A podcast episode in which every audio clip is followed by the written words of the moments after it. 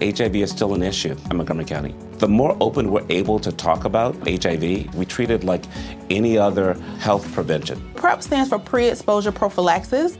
People who are not HIV positive, who may be at high risk for contracting the disease. This is a good choice for you. It's just a way for you to sort of take control and say, I'm going to do this to protect myself. Do it for them, do it for you, Montgomery County. Learn more about PrEP, the HIV prevention medication. Visit doitforyoumc.org. Atom Radio, la tua radioattività musicale.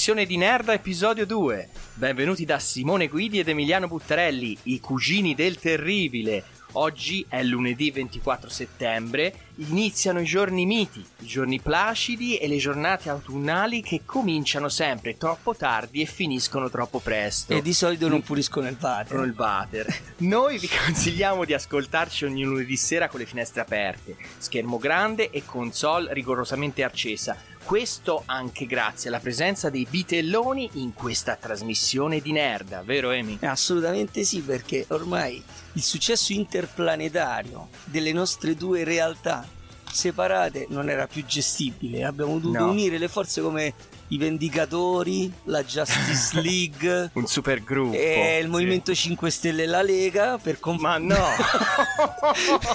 per poter Come- gestire quest- brutte immagini per proprio, poter gestire questo affare che si ingrossava, si ingrossava e ormai ci sfuggiva dalle mani. Sì, non, non lo tenevamo neanche in mano, Esatto. l'altro che ci si ingrossava così troppo, non possiamo gestirlo più e sono venuti a aiutarci, a darci man forte appunto il gruppo dei Bitelloni, questo gruppo della riviera romagnola puramente focalizzato sul retro gaming. Assolutamente sì. Per, per cui questa trasmissione di nerda, come l'abbiamo eh, goliardicamente ribattezzata, sarà alla fine molto probabilmente più sbilanciata su retro gaming, no? Beh, sarà mh, diciamo che nel- a seconda degli interpreti che si andranno ad alternare eh, in rotazione su queste frequenze si toccheranno eh, gli argomenti più svariati che poi sono più o meno quelli che trattavamo noi come cugini del terribile no? nelle stagioni precedenti Sì, sì, l'immunità di Atom Radio ce l'hanno data per quegli argomenti lì. Ora- sì. ora- ora l'unica cosa è che appunto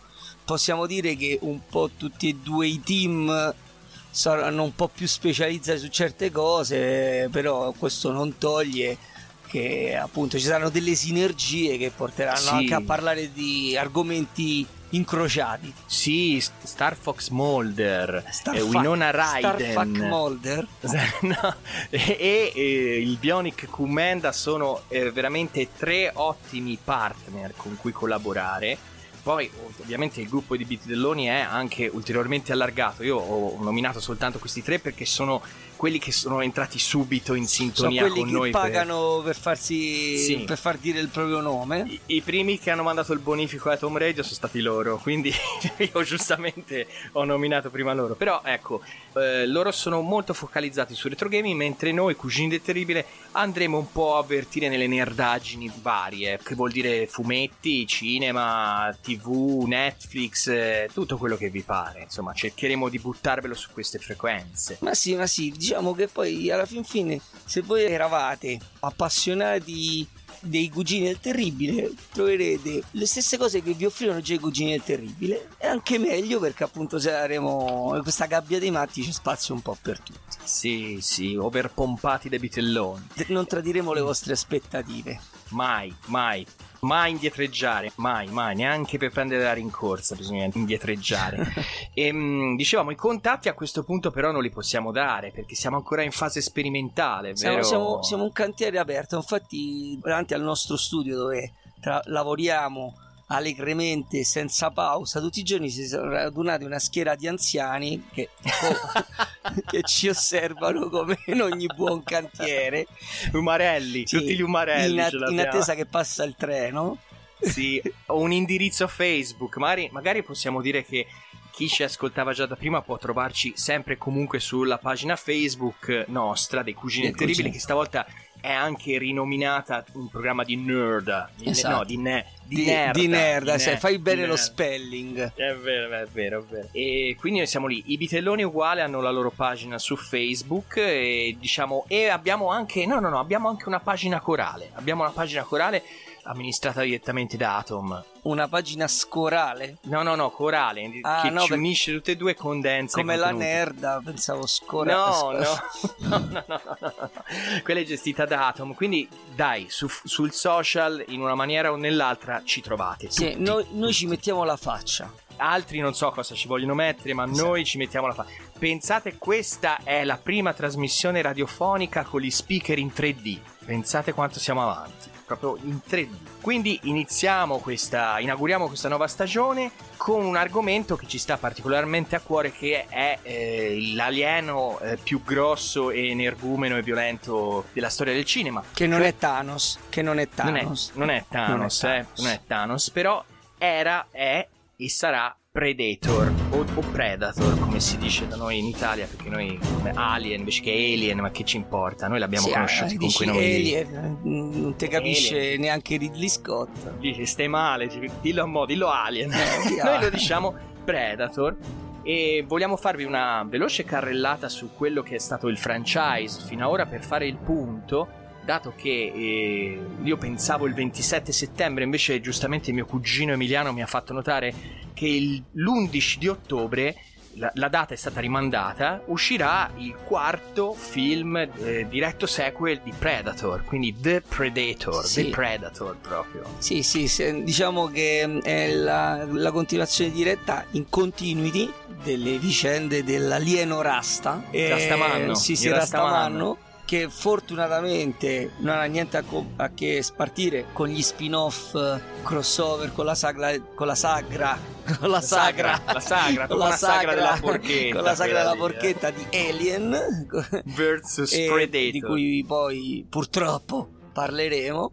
E niente cioè appunto vediamo un po' se quest'ultimo capitolo potrà riservarci qualche piacevole sorpresa Sì, sì, riportare mm, il franchise ai, ve- ai vecchi spolveri, al Eh, primo spolvero. al primo, diciamo al primo spolvero perché, Al anche, primo perché spolvero. anche questa saga come tutte le sagre fantascientifiche o comunque di successo di franchise di successo degli anni 80-90 ha subito vari alti e bassi qualitativi che non, non davano la sicurezza di un prodotto di qualità il nome non era, non era come Negroni È un corso un po' altalenante di cui ovviamente vi illustreremo eh, i dettagli dopo i Judas Priest.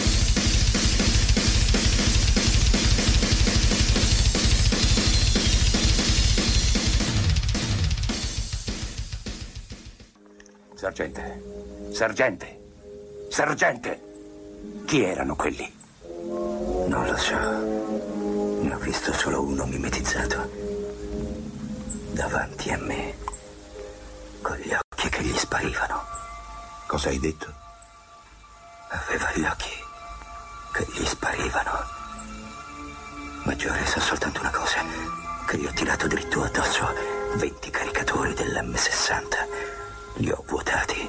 Niente di questa terra sarebbe sopravvissuto a quella distanza. Una trasmissione di Nerda su Atom Radio. Dopo avervi parlato di cosa sarà la nostra trasmissione per le puntate a venire, adesso andiamo a sviscerare l'argomento di, di questa puntata che verte in questo preciso istante sul primo capitolo, quello del 1987, il primo capitolo del franchise di Predator, diretto da John McTiernan e che ha come protagonista Arnoldone Nostro. Sì, un film esplosivo che ovviamente si è convertito in un in un piccolo classico, un po' tutti i film di, di Schwarzenegger dell'epoca, no? E poi questo film sì. aveva un po' tutto quello che serviva per, per essere mm. un, un, un, sicuro successo al botteghino. Sì. Cioè, aveva una prima parte di film di guerra praticamente una seconda, una seconda parte che era praticamente un film horror il tutto cucito addosso a uno degli eroi eh, cinematografici dell'epoca ovvero eh, appunto Arnold Schwarzenegger e, e, niente questo film eh, ricordiamo un po' prima di, prima di, andare avanti un po' la trama almeno sui generis sì. per quei pochi sfigati provenienti da Plutone che non l'abbiano mai neanche sentito nominare. Trama super compressa. Siamo in Centro America e c'è un gruppo di cazzutissimi comando super muscolosi in overdose di steroidi a cui viene assegnato il compito di entrare clandestinamente in un paese sconosciuto per salvare degli ostaggi americani. Questo è il punto roba che per loro doveva essere ordinaria amministrazione, anche perché, come ben sai, Amy, negli anni Ottanta gli americani erano un po' avvezzi a questo genere di eh, operazioni internazionali con la scia, sotto copertura, no? C'erano più americani, c'erano più americani nei paesi sudamericani che sudamericani in quei tempi. Se non che il nostro, il nostro super plotone, una volta che tocca terra, comincia a sparare a un sacco di persone, soltanto che poi alla fine si accorge che la missione uh, era un fake, cioè il l'ostaggio da liberare non c'è e loro sono soli nella giungla con qualcosa che li sta osservando, li sta stalkerando e, e, e, li sta facendo fuori uno alla volta, uno per uno. Sono cacciati da... Dal Predator, da questo, da questo alieno di più di due metri, proveniente da una galassia remota, fa parte di una razza di alieni, appunto, eh, dediti a, alla caccia eh, sono dei cacciatori infallibili e, e, letali che viaggiano nello spazio e visitano pianeti sui quali inseguono le loro prede che sono appunto i, gli abitanti dei pianeti da loro visitati. Eh, e li sfidano una sorta di duello tra cacciatore e preda eh, per una sorta di strano e perverso codice d'onore, cosa che poi appunto sarà anche approfondita questo aspetto dell'onore di questa razza aliena sarà approfondita nei capitoli eh, successivi. In questo, in questo, primo capitolo è solamente vagamente accennata si lascia un po' all'immaginazione del, dello spettatore ricostruire questi caratteri etici per così dire de, dell'alieno. E come diciamo prima, la caratteristica peculiare di questo film è stata attingere un po' più alle mani a, dai filoni capisaldi del cinema d'azione statunitense di quei tempi, dove la facevano da padrone film di impostazione bellico-militare eh, come i vari Rambo, soprattutto il 2 comando dello stesso Schwarzenegger o il codice del silenzio Delta Force eccetera di... avevamo anche Chuck Norris di Chuck eh, Norris esatto esatto. Cioè qualunque casa produttrice major o di quarta fascia che dir si voglia aveva nel suo catalogo il suo bel film di eh, palestrati militari nelle giungle più o meno tropicali questo caso qui, questo film ha in forze un Arnold Schwarzenegger che era veramente al top della sì, forma in quel periodo lì. E ti ricordi il film precedente fu Commando che lui si presentava nella prima scena con un tronco d'albero su una spalla e una motosega in mano. Cioè, era un ca- non era un uomo, era un cartone animato, però sì, noi sì, ci sì, credevamo perché, mancava... perché, era bello, credo. Sì, se si appariva con una spada, mancava solo Skeletor. sì. E praticamente Rayman. No, no, è verissimo. Eh, voglio dire. Eh. Si presenta a casa col tronco, sì. cosa di veramente esagerato. È bello. È bello. Comunque questo Predator, oltre ad essere gigantesco e pesantissimo, ha anche un, una visiera infrarossi e un sacco di giocattolini mortali, sì. morta, mortalissimi sì, sì, all'avanguardia. È un, non è semplicemente una bestia a sedare sangue, è un cacciatore tecnologico, appunto è un alieno, cioè eh, viaggia, fa viaggi interstellari e, e, si presenta come appunto un assassino ultra accessoriato di tanti gadget fantascientifici per la gioia eh, dei nerd del tempo, no? Ding ding ding ding ding ding ding ding Am I getting on your nerves yet? Well, that's the point behind the seatbelt alarm in your car. And if you know somebody who won't listen to it, well, feel free to be annoying and remind them to buckle up. You could save their life. To find out more, go to buckleupva.com. Buckle up. Every trip, every time. A message from the Virginia Department of Motor Vehicles.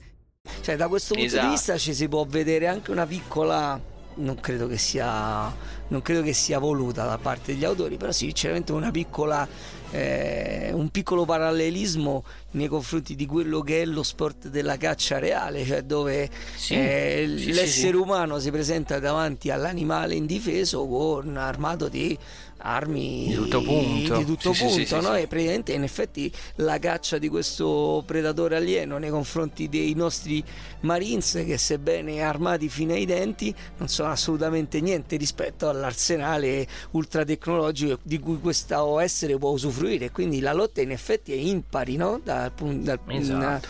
Almeno all'inizio. Ma, ma la, il contrasto che stride e che fa funzionare tantissimo questo film è il fatto di avere un gruppo di protagonisti, personaggi in quella maniera perché ognuno di loro era abbondantemente sopra il quintale senza massa grassa, cioè erano enormi, tutti persone fisicate, palestrate a quel tempo, capitanate da Arnold Schwarzenegger, cioè biscipiti come se piovesse. Mi sì, vabbè, proprio, in effetti... Eh in effetti il, il, il, cast era costellato appunto da palestrati, ex wrestler, eccetera, sì, eccetera, no? Ma, le, ma lì lo, lo sai che, che, che, Arnold si fece spedire la palestra là nel, nel, Messico dove erano a girare, se la fece portare lì e costrinse tutti a venire in palestra. Ci sono degli aneddoti di lui che faceva gli scherzacci con Jesse Ventura, si prendevano, era un no, che, questo non lo sapevo. In effetti ci sono degli aneddoti anche interessanti rispetto rispetto alla lavorazione di questo film, uno eh, dei quali riguarda il fatto che l'alieno prima versione non doveva essere quello che abbiamo imparato a conoscere tutti, ma un essere completamente diverso dentro il cui costume si, si celava niente po' di meno che Jean-Claude Van Damme. Il primo giovanissimo il, il primo Jean-Claude Van Damme che venne alla fine scartato perché le sue dimensioni sappiamo tutti che non sono propriamente ciclopiche e gli venne preferito un un, un, attore di una stazza ben, ben, superiore che interpreta appunto questo colossale alieno. No, ma guarda che comunque lui quando fu scelto, che era lì, fa, eh, aveva il costume d'Aragostona. Sì, d'Aragostona. Però l'Aragosta era, era, era, un po' piccina. Il problema è che lui menava di, di, di, round kick e era sempre a fare il kickboxing perché si voleva far notare. Lui era contento perché gli avevano detto che si doveva menare con Arnold Schwarzenegger, capito? Era un'opportunità, l'occasione della vita per farsi notare. E con i produttori che lo videro muoversi dissero: oh, Bimbo, ma questo non è un film di arti marziali. Te devi fare il mostro, devi fare un po' e lui non la intendeva proprio, non ne voleva sapere. Alla fine arrivarono a ferri corti e ciao, ciao Jean-Claude, arrivederci. Cioè, lo, lo, vararono per quel motivo lì fondamentalmente perché non entrava nel personaggio per niente poi sì, dopo rifecero il costume sì, anche, perché, co- anche, perché, comunque come avevamo, stavamo introducendo la prima parte era un action movie militare mentre la seconda parte del film quando fondamentalmente finisce eh, la missione fake di salvataggio, i militari devono ritornare al punto di raccolta e lì comincia un altro film praticamente, comincia un film eh, propriamente uno slasher movie anni 80 sullo stile dei più classici Halloween, eh, venerdì 13 e Nightmare dove un, eh, di,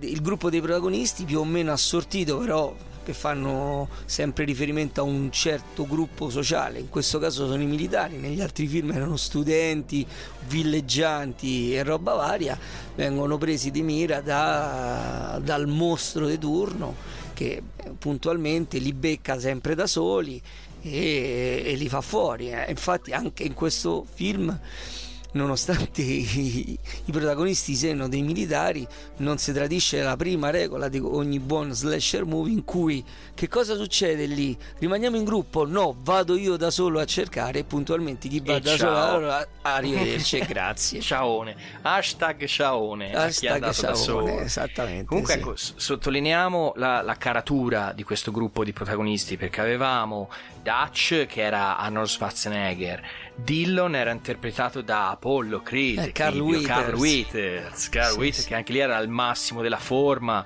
erano tempi di uh, Rocky 4, eh, quindi aveva un eh, fisico sì, niente male. Era tra Rocky 3 e Rocky 4. E poi avevamo anche un ex wrestler, eh, Jesse Ventura, anche lui, ecco, questo film ha questa caratteristica che ospita in sé due personaggi che poi sono diventati governatori degli Stati Uniti. Jesse Ventura del Minnesota e Schwarzenegger, della, sì, della California. Cioè, erano tutti con questo minigun. Ti ricordi il minigun di, di Jesse Ventura? Che sì, tipo sì, ra- radeva il suolo tutto. E niente, è stata una lavorazione molto travagliata perché è stata dura dal punto di vista ambientale, ma come ho detto prima al cugino Emiliano, Jesse Ventura che faceva scherzi a Schwarzenegger e viceversa, Jesse Ventura che era in palestra e arrivava dieci minuti prima degli altri, si rovesciava l'acqua addosso per far credere che lui era lì da un'ora allora Schwarzenegger si incazzava, la pompava di più, cioè era così. O Schwarzenegger che si era messo d'accordo con i costumisti perché gli, gli misuravano il costume a Jesse Ventura di, di una taglia più piccola e Jesse era convinto di essere diventato più grosso poi dopo Schwarzenegger lo sfidava a chi aveva il bicipite più grosso e, e, e, vinceva Schwarzenegger perché lui e l'altro erano convinto di essere diventato più grosso invece non era vero cioè era è stato proprio un, un, film molto sofferto, ma che poi ha segnato una generazione che era la nostra. Mm, ma comunque no? è stato un film che veramente è stato. È, cioè, senza pretese, perché comunque si tratta di un film. 15 milioni di dollari. Sì, sì, eh, è, stato film, è, stato un film, su cui diciamo che non è che si puntasse come un, un capolavoro della cinematografia, eh, appunto eh, se vogliamo la sceneggiatura non è che si fosse inventata niente di particolarmente eh, strepitoso o innovativo perché appunto cioè, si va a pescare da due tipi di, di film che sono assolutamente triti, ritriti nei loro cliché, soprattutto in quel periodo, eh, però ha il pregio di essere assolutamente esplosivo e serrato dal, dall'inizio alla fine. Forse anche il fatto di fa- aver condensato eh, due film in, in, ogni, in ogni tempo. È come se tu vedessi sì. due film più brevi senza tempi morti, perché veramente non dà. Senza tempi morti. Non dà esatto, assolutamente sì. mai tempo di respirare. E soprattutto nella seconda parte ci sono anche delle scene anche abbastanza crude perché comunque uh-huh. nell'ambito di quello che può essere un film eh, di questo genere e fatto in quel tempo no, delle scene che appunto possono essere anche, anche di impatto dal punto di vista de- della violenza e, e comunque questo alieno viene sfruttato in maniera anche intelligente e, e dal punto di vista del personaggio che quello sia abbastanza innovativo perché non si tratta di un folle sanguinario fine a se stesso ma diciamo un personaggio che comunque ha una sua etica come diciamo prima ben definita eh, sebbene, sebbene, ben, ben sebbene, embrionale che però non viene mosso dalla follia e, e si vede che per esempio quando la, la, l'avversario è disarmato per esempio no, non lo attacca non no? infierisce non infierisce sì sì. Poi gestito benissimo eh, perché Predator compare soltanto quasi alla metà del film cioè anche la gestione del, del mostro, del bubusettete, è, è, perfetta. Cioè, McTiernan fece proprio un gran lavoro e le musiche di Alan Silvestri furono veramente una bomba con quei tamburi. Sì, sì. McTiernan, diciamo che cercò di riprodurre eh, una sorta di Predator anti-litteram quando fece il tredicesimo guerriero, però non ci riuscì Era già- proprio. Era già in fase discendente, Sì, aveva sì. già alle spalle comunque Caccia Ottobre Rosso, Die Hard, dai glielo possiamo anche perdonare, no? E adesso niente, facciamo una pausa, ci rivediamo dopo.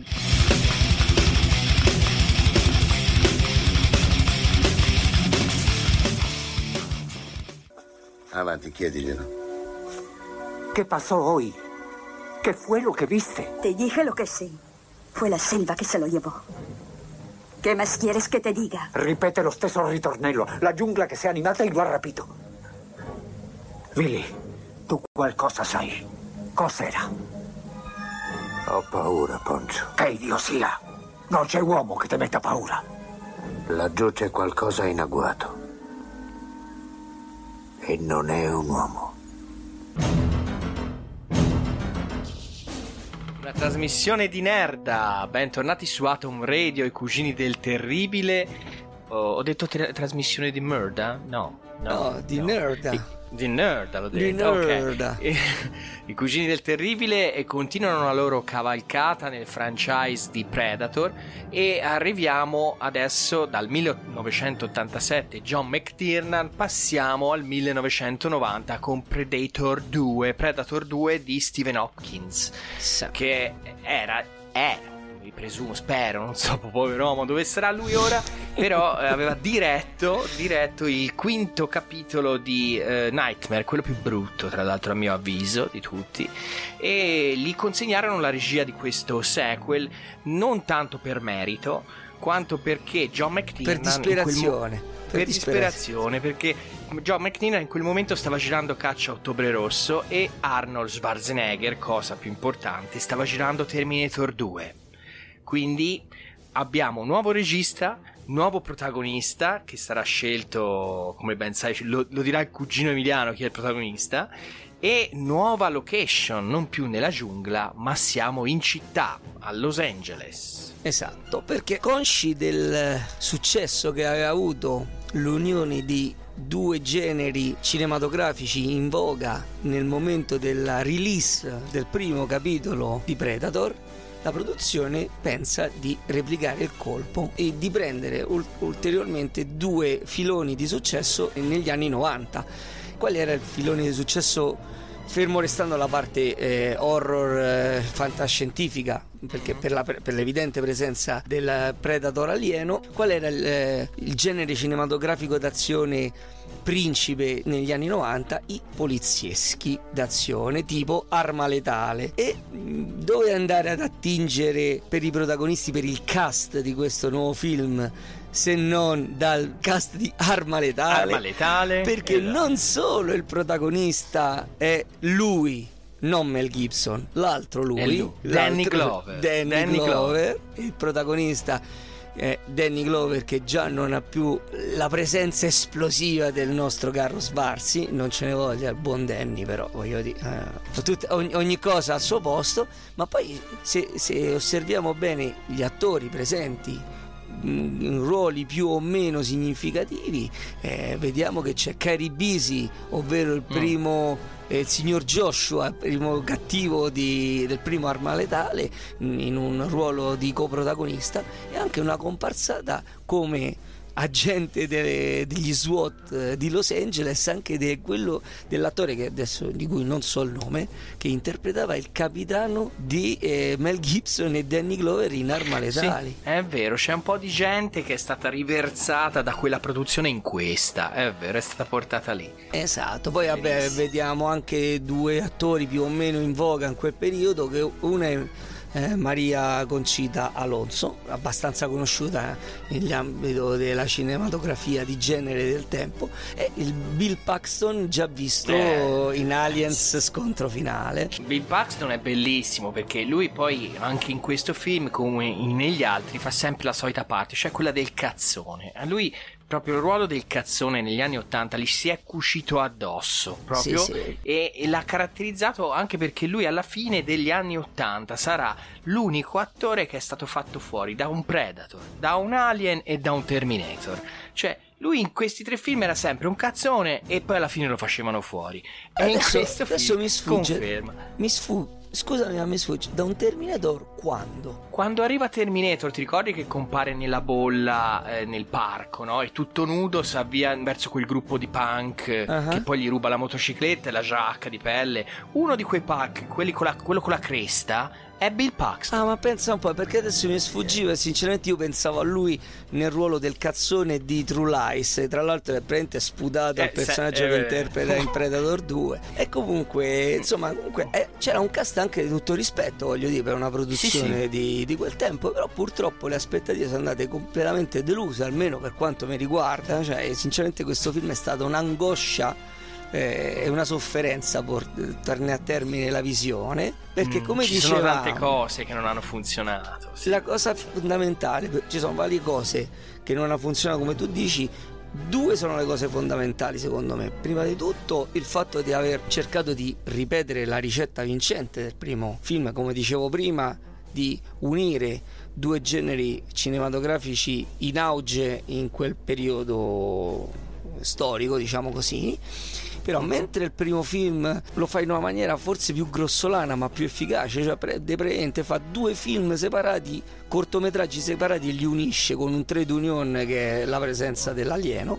Mentre in questo film praticamente si vede che un- una storia poliziesca da genere azione anni 90 si dipana nel corso di tutta la pellicola fino allo scontro con l'alieno che a un certo punto sembra che sta lì quasi per caso eh, non si capisce bene perché si continua diciamo avendo tutta una città a sua disposizione mentre nella giungla si capisce perché si accanisce contro il manipolo dei protagonisti perché sono gli unici che stanno lì e sono armati eccetera eccetera mentre in una città grande come Los Angeles dove sicuramente non mancheranno eh, persone armate da poter sfidare eh, nel sì. suo gioco di caccia perché si accanisce a girare intorno al manipolo dei poliziotti capitanati da, da Danny Glover. Questa già è una cosa che non si capisce. La trama poliziesca è quantomeno un pretesto anche che poteva funzionare come incipit, ma viene trascinata in una maniera No, è assolutamente stanca, è proprio un in- dettaglio. inutile C'è- nel c'è corso la di tutto il pretesa, film. C'è la pretesa di darti da bere una trama poliziesca quando è telefonatissima. E il Predator te lo vedi da subito. Do you know somebody who won't wear their seatbelt? That alarm starts dinging, but they just ignore it? Well, next time, add some of your own dinging. Start going ding, ding, ding, ding, and don't stop. Ding, ding, ding, ding, ding, ding, ding. Yeah, keep going till they click that seatbelt. Because if saving their life won't make them buckle up, maybe that annoying dinging will. Learn more at buckleupva.com. Buckle up. Every trip, every time. A message from the Virginia DMV. Cioè, non è. Questi indagano per scoprire chi è, ma te parallelamente sai già che è lui che ammazza tutti, quindi non, non c'è scopo, no? Perché? E, e tra l'altro questa fusione di generi non permette di mantenere lo stesso ritmo che invece era riuscito a, a essere ottenuto nella prima pellicola. Poi, se vogliamo, cominciamo a mettere ulteriori pacchianate, tipo il tono molto campi con battute Sì, assolutamente inutili a volte È veramente anni 80 roba, Eh, troppo, troppo, troppo. sì sì sì, Eh, Eh, sì, sì. Poi eh, eh, vabbè, eh, anche, anche quel, quel film lì, ecco, dovete immaginarvi Predator 2 e immaginatevelo guardando Danny Glover e i suoi pantaloni ascellari. Ecco, è fuori moda, è, è fuori moda come quei pantaloni lì quel film. Cioè, non- Danny Glover, Danny Glover eh, sembrava vestito come il dottor Emmett Brown nel 55. Però negli, anni, no- 55. però negli anni 90 Sta con pretesa, pretesa che questo film qui fosse ambientato in un futuro prossimo, anche se alla fine, cioè, l'unico motivo per cui si capiva che era il futuro è che c'erano le pistole co- tutte col mirino laser, ma era Sì, uguale, cioè, sì, era, sì, era sì. ambientato negli anni 90. Sì, sì, i personaggi sono, sono assolutamente appena abbozzati, cioè la presenza dei propri comprimari, co- anche con accennate sottotrame che poi si perdono, tipo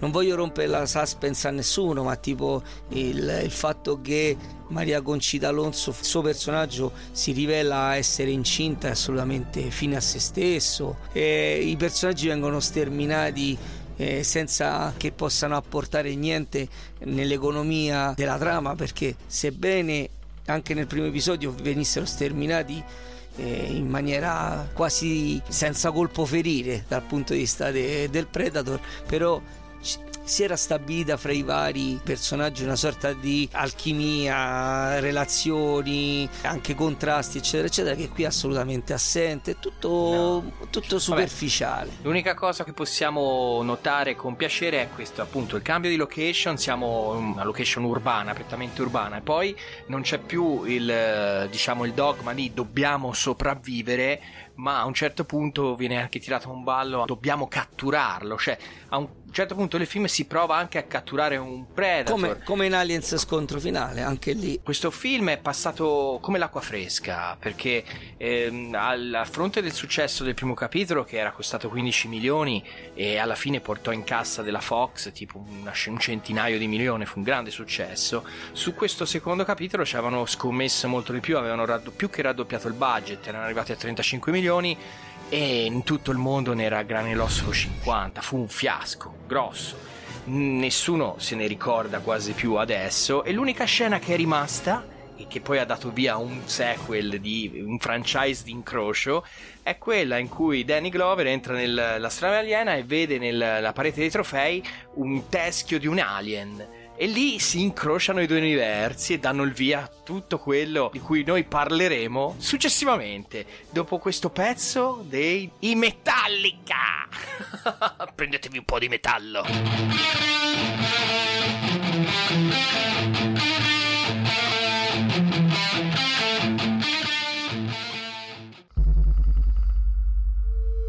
Loro possono sentirci, fiutarci e vederci.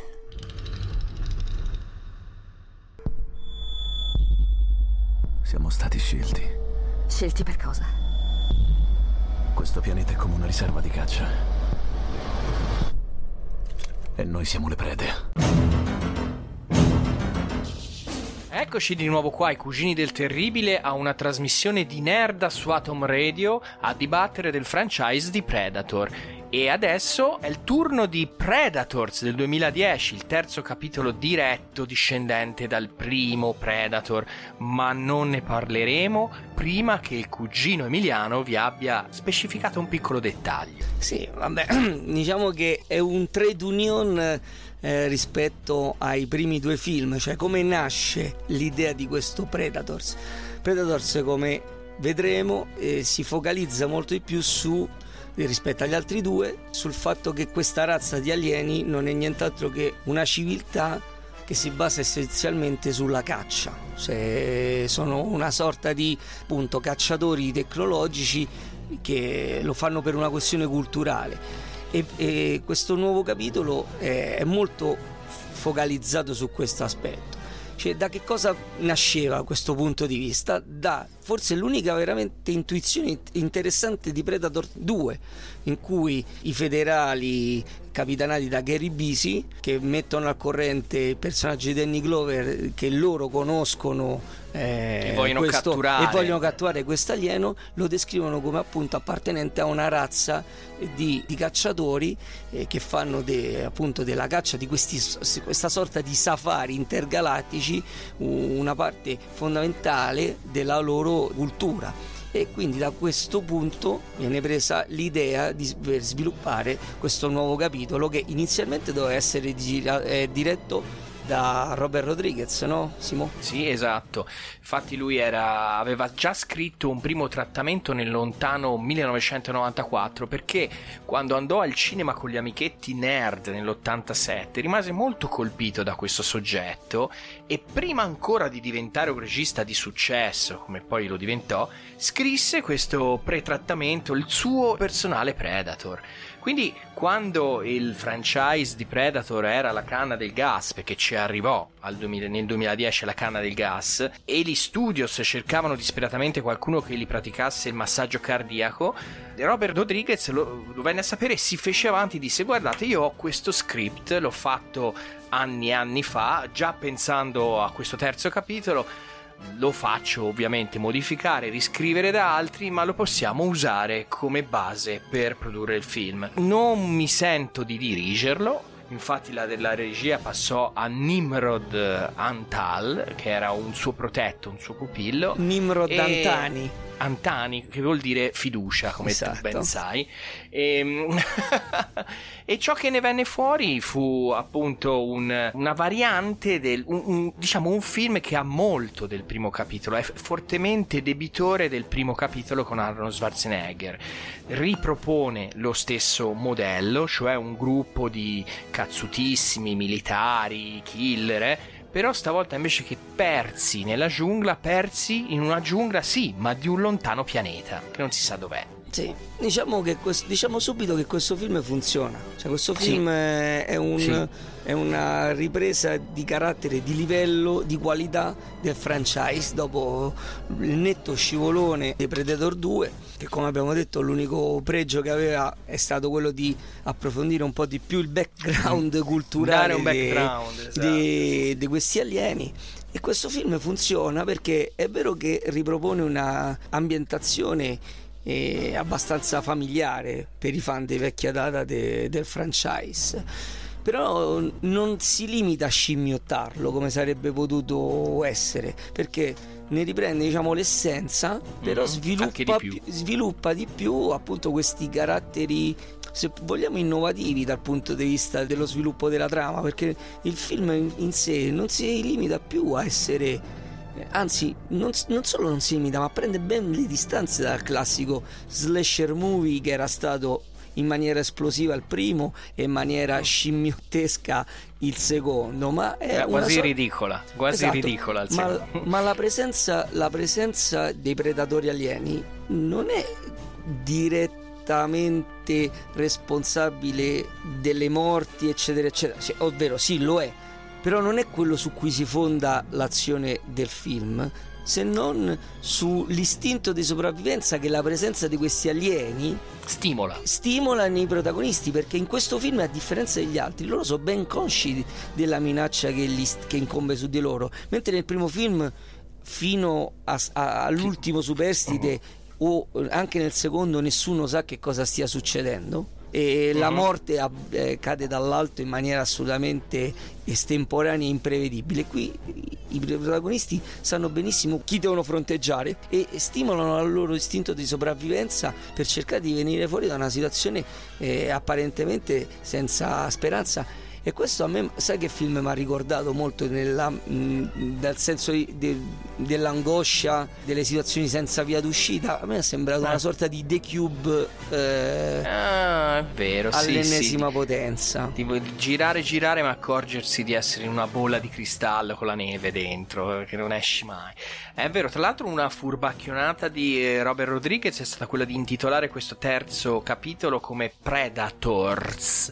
Ispirandosi direttamente all'Aliens di James Cameron per, Di nel di tentativo James quasi di emulare Camerons, quasi nel tentativo un po' di emulare, sperare di emularne il successo, un po' per dare anche la sensazione allo spettatore de- del, del moltiplicarsi del fattore minaccia, no? In Certo. tanti. Eh, non abbiamo come protagonista anche stavolta Arnie, Arnold Schwarzenegger per suo eh, diretto rifiuto perché gli fu offerta la parte di un comprimario che compare durante il film eh, che viene interpretato da Lawrence Fishburne cioè un, un combattente che era sopravvissuto su questo pianeta da tantissimo tempo e poi dopo doveva anche morire in pratica lì. Ma mm, Schwarzenegger lesse la parte e disse che non, non, la, non, non le piaceva la fine del suo personaggio non, si, gli sarebbe piaciuto che Dutch morisse in quella maniera lì impazzito su un pianeta alieno e si rifiutò in compenso dettero la parte appunto a Lawrence Fishburne che compare 10 minuti e si mangia tutto il film perché fa un- una parte gigantesca è bravissimo nella parte del matto È anche vero che il protagonista principale è Adrian Brody, che sebbene molto bravo, è un attore con tanti attributi, non c'ha proprio il physique du role del mercenario. È, è un po' uno spaghetto col nasone, eh, Esatto. È, è un po', è un po'- è un po' lo zio di Adam Driver. Sì, è lo zio di Adam Driver, è vero. Però per quell'occasione si era pompato, si era buttato in palestra, si era fatto veramente un 4. E insomma, qualche risultato, soprattutto nel finale, quando c'è lo scontro con l'alienone infangato. Insomma, dai, non è Arnold, ma ci possiamo no, beh, stare. insomma, no, no, poi comunque lui cioè lui non è sicuramente l'ultimo arrivato dal punto di vista degli attori insomma cioè, ricordiamo in interpretazioni di ben altra caratura e ha dato la taglia insomma quindi ci mancherebbe altro Questo fu il, ehm, il capitolo che ha riportato, diciamo, in vita il franchise. ci ha fatto contenti nonostante non ha è che fatto contenti. non è, però non ebbe il su- nonostante non, fu- non sia stato un flop completo però non ha avuto il successo devastante il botto. For- anche perché Non ha- io devo dire la verità io al suo tempo scottato da Predator Mm, due. 2 e anche dai crossover di cui adesso parleremo non lo andai a vedere al cinema perché ero abbastanza scettico e titubante Eh, sfiduciato. L'ho recuperato anch'io. recentemente e, e devo dire che in effetti eh, era un film eh, che meritava forse una visione eh, nella- nel- sul grande schermo. Sì, sì, la meritava. Infatti ha peccato, diciamo, è stata svantaggiata da questa aura che ormai aveva investito il franchise dopo il deludente Alien vs Predator 2. Però ecco, come ho detto, il, il tono dell'originale è stato recuperato in pieno, le musiche di Alan Silvestri prese pari pari e riproposte. Insomma, il franchise ritorna a respirare, mentre prima Sì. boccheggiava.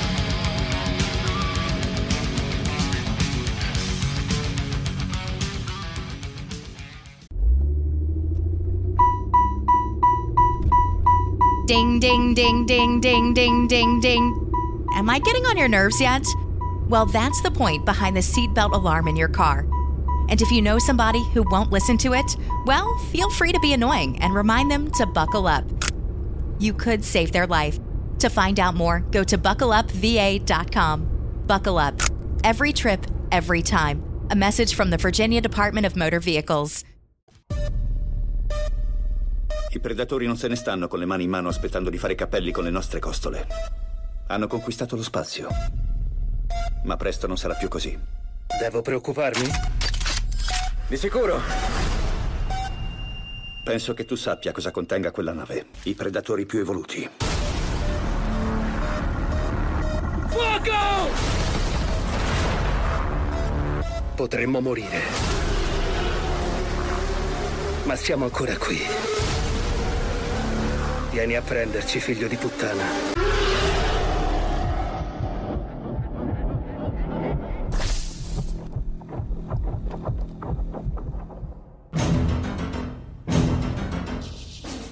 Eccoci qua di nuovo con Predator, i cugini del terribile su Atom Radio, nella trasmissione di Nerda, la trasmissione che voi tutti aspettavate. Siamo a parlare adesso di un capitolo infausto del franchise, anzi, prima di arrivare a parlarne, dobbiamo dire che, in conseguenza di quanto è accaduto in Predator 2, cioè l'approfondimento del personaggio, del background e quel fantomatico teschio di alien attaccato al muro dei trofei, l'immaginario di molte case produttrici, tra cui fumetti e videogiochi, si è scatenato e soprattutto dal punto di vista fumettistico si è cominciato a immaginare un incrocio fattibile tra eh, Alien e Predator e cominciarono a uscire dei fumetti della Dark Horse che rendevano reale questo incontro. Sì, sì, sì, perché in, in effetti mh, c'erano tutte le premesse per cui questo incontro vedesse la luce prima o poi, no? Perché è un po' come i super robot di Gonagai che vivevano in, in storie separate, però poi essendo figli dello stesso autore e prodotti dalla stessa casa produttrice, alla fin fine 20th eh, Century Fox, eh, per esatto, il ci sono, si per sono, voi.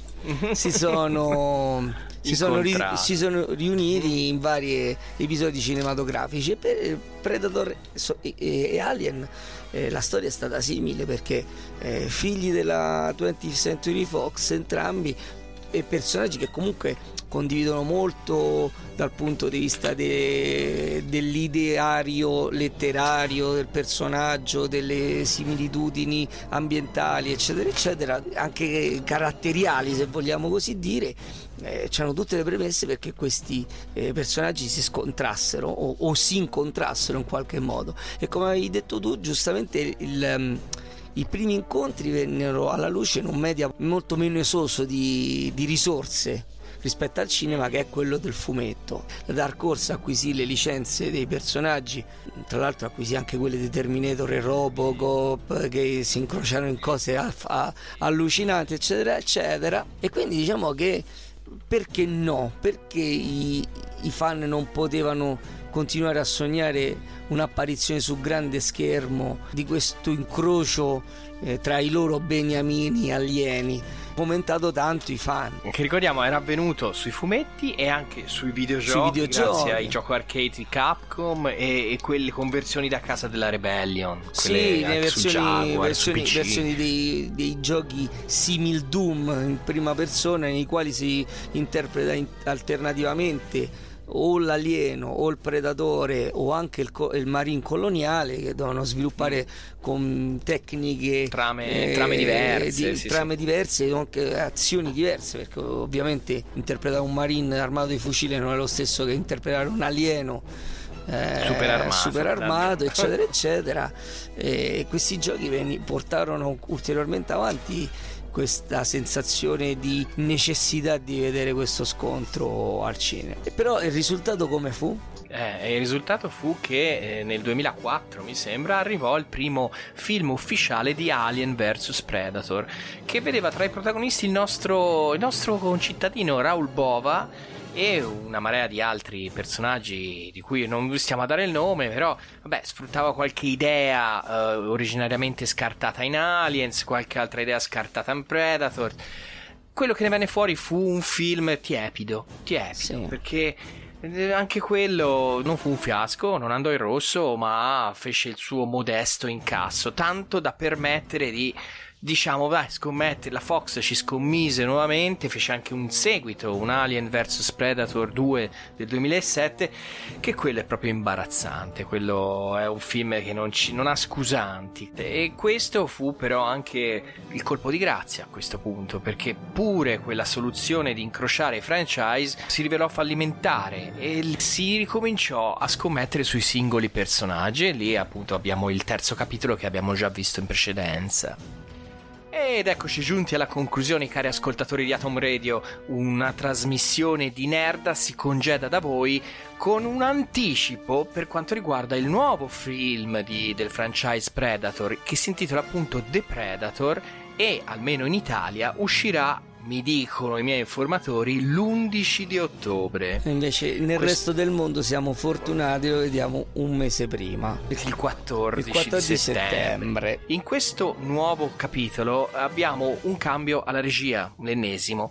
Stavolta alla regia però vanno a recuperare un personaggio che è stato attivo attore nel primo originale Predator, cioè Shane Black, quello che era Hawkins nel primo L'unico film, quello che fanno fuori subito. Quello che pesava 20 kg. Quello che faceva le battute stupide con occhialoni che poi lo fanno fuori subito. Infatti lo fanno fuori subito perché lui era lì anche in qualità di sceneggiatore e l'avevano portato nel cast per fargli correggere la sceneggiatura al volo qualora ci fossero stati problemi. E uno degli accordi che avevano raggiunto con lui era ti facciamo fuori subito così almeno te lavori tranquillamente la sceneggiatura. Però lo avevano lì capito sul posto erano contenti per quello. Comunque Shane Black è anche un famoso sceneggiatore perché lo sceneggiatore guarda un po' di arma letale e anche di altri numerosi film. È stato anche regista di Iron Man 3. Iron Man 3, esatto. Lui è famoso per i suoi Shane Blackismi che mette dentro le sue sceneggiature, cioè a un certo punto a un personaggio gli fa pronunciare una battuta che noi spettatori capiamo tutti che lui è in un film.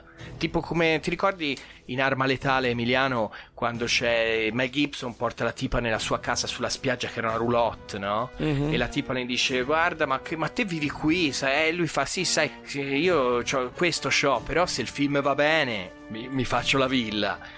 e lì noi tutti al cinema capivamo che lui era consapevole di stare in un film, cioè questi sono i famosi Shane Blackismi, no? Comunque ecco, lui sarà il nuovo regista e la trama è molto problematica da definire perché è stata cambiata numerose volte dato che i, test, i primi test non sono andati molto bene. E questo ci fa ben sperare per il futuro. Sì, proprio bene, proprio ben sperare. E da quello che si sa, quello che so Emiliano è che dovrebbe vertire sul fatto delle mutazioni genetiche, cioè i Predator modificati geneticamente. Se in Predators del 2010 infatti veniva definita a un certo punto della trama, i due personaggi parlavano e veniva fuori che la loro società era divisa in caste, c'erano quelli più grossi che comandavano i più piccoli Qui viene fuori un discorso tipo che quelli più grossi sono anche quelli modificati geneticamente, capito? C'è uno scontro del genere sulla Terra. Temporalmente si dovrebbe collocare tra Predator 2 e Predators. E speriamo tutti che dia finalmente il boost a questa, a questa franchise. Eh, no? cioè, cioè, se pensiamo alla quantità di letteratura, sia dal punto di vista di script eh, per film che fumetti, videogiochi che comunque i, i cui script, le cui trame vengono anche annoverate a volte nel canone narrativo di una saga cinematografica. Insomma, di letteratura in- inerente il, il, il Predator, i Predator ce n'è a bizzeffe dalla quale attingere, no? Quindi che cosa ci aspettiamo il prossimo film? Nel, in tutta questa incertezza, questa fumosità che lo avvolge, eh, ci aspettiamo che eh, invece di reinventare eh, trame sempre più arzigogolate e, e e spesso, e spesso inconcludenti nella ricerca spasmodica del sensazionalismo, si attinga un po' al canone precedente e si faccia un po' di coerenza nella, nel presentare un personaggio che comunque nella sua tutto sommato semplicità comunque presenta delle, capac- delle possibilità, delle potenzialità narrative interessanti perché l'etica della razza Yutja, questo è il nome de- uh-huh. degli alieni predatori, eh, non è sicuramente così scontata o, o poco interessante meriterebbe appunto di essere forse solo, anche solo rispettata, no? eh, senza dover cercare pirotecnicismi che poi alla fin fine sono più dannosi che altro. Insomma. Shane Black comunque per assicurare una continuità narrativa con quanto già visto nei film precedenti ha voluto nel cast Jake Beasy, cioè il figlio vero di Gary Beasy, quello che in Predator 2 faceva l'agente eh. della CIA che tentava di catturarlo perché ci risaranno gli agenti della scia anche Perfetto. lì che vogliono catturare Perfetto, un quindi, predator. quindi praticamente eh. abbiamo un collegamento anche di sangue con il capitolo peggiore della, trilogi- della trilogia classica senza scomodare gli orrendi crossover. Abbiamo un regista che ha preso un una serie blockbuster di supereroi come quella di Iron Man che aveva probabilmente nel primo e nel secondo capitolo due dei film migliori di tutto il Marvel Cinematic Universe e ha partorito eh, il pretestuoso Iron Man 3 in cui devasta il personaggio del mandarino. Quindi un, un lancio estivo. Quindi tutte le premesse ci sono per avere un film per fare il botto per che un faccia il botto. Però guarda Iron Man 3 alla fine della fiera è quello che ha guadagnato più di tutti nella trilogia, lo sai? E questo, e questo ci fa capire eh. che i soldi non sono tutto. non sono tutto. Comunque, ecco, sì, gli anticipi di questo The Predator non sono molto favorevoli, ecco, è molto travagliata. Dovrebbe avere un tono un po' scanzonato, un po' leggero, non dovrebbe essere molto aggressivo, anche se non riesco a capire come riusciranno a farlo dato che sarà un film vietato ai minori almeno in America sarà l'R rated quindi eh, nessun minore di 17 anni non accompagnato da noi ah. sarà penso vietato a minori di 16 a me adesso lo dico veramente senza volontà polemica perché sinceramente io gradirei un film di Predator ben fatto. Cioè, tutto mi fa pensare che non lo sarà, però sinceramente spero di sbagliarmi perché mi farebbe piacere poter vedere un Predator che mi faccia ripensare anche solo al, Predator, al Predators del 2010. Però sinceramente a me mi sembra che tutta la produzione sia basata sull'equivoco, anche il fatto che venga presentato con date altalenanti in un periodo estivo che non è il migliore per presentare dei blockbuster che la produzione stia pensando a una trilogia, però dipende come va il primo, quindi dall'impressione che neanche chi lo produce creda molto ci nelle creda, possibilità. Ci creda molto. Non lo so, io ho brutte sensazioni, ma spero veramente di sbagliarmi perché, ripeto, gradirei un ritorno alla grande. Comunque, quello che è sicuro abbiamo Predators geneticamente modificati, abbiamo agenti della scia che tentano di catturarli e abbiamo, boh, de, penso alla fine ci sarà anche il il gruppo di cazzuti che, che, che, che si picchia, no? Perché alla fine. Speriamo che non sia un gruppo di cazzoni. Con- Eh, speriamo che sia un gruppo di Bill Paxton tutti Esatto. insieme. Po- po- eh, buonanima Big Paxton. Ce ne fossero, Eh, ce, ce ne fossero. fossero. Ce ne fossero. Allora, io Niente. penso che stasera Abbiamo finito. abbiamo finito, caro. Allora noi vi mandiamo all'appuntamento, al prossimo appuntamento settimanale con una trasmissione di Nerda che come al solito vi attende su Atom Radio lunedì prossimo. E chi ci sarà? E... Non si sa. E chi ci sarà? Eh, Non si sì, sa. Questo è tutto in divenire. La nostra produzione è fumosa come quella di, pre- di The Predator. Predator, di Predator, è Star Fox, dipende da Star Fox quel che combina, guardiamo quel che dicono i bitelloni lunedì prossimo. Intanto noi salutiamo i nostri ascoltatori e insomma siamo contenti di avervi ritrovati. Eh sì, eh, sicuramente sì, siamo, siamo contenti. Siamo contenti. Sei- siamo contenti? Siamo contenti. Sì, sì, siamo contenti. Voi siete contenti? Siete contenti. Siete contenti, siete contenti. Stateci bene. Ciao Salutiamo a tutti. tutti, alla prossima, ciao.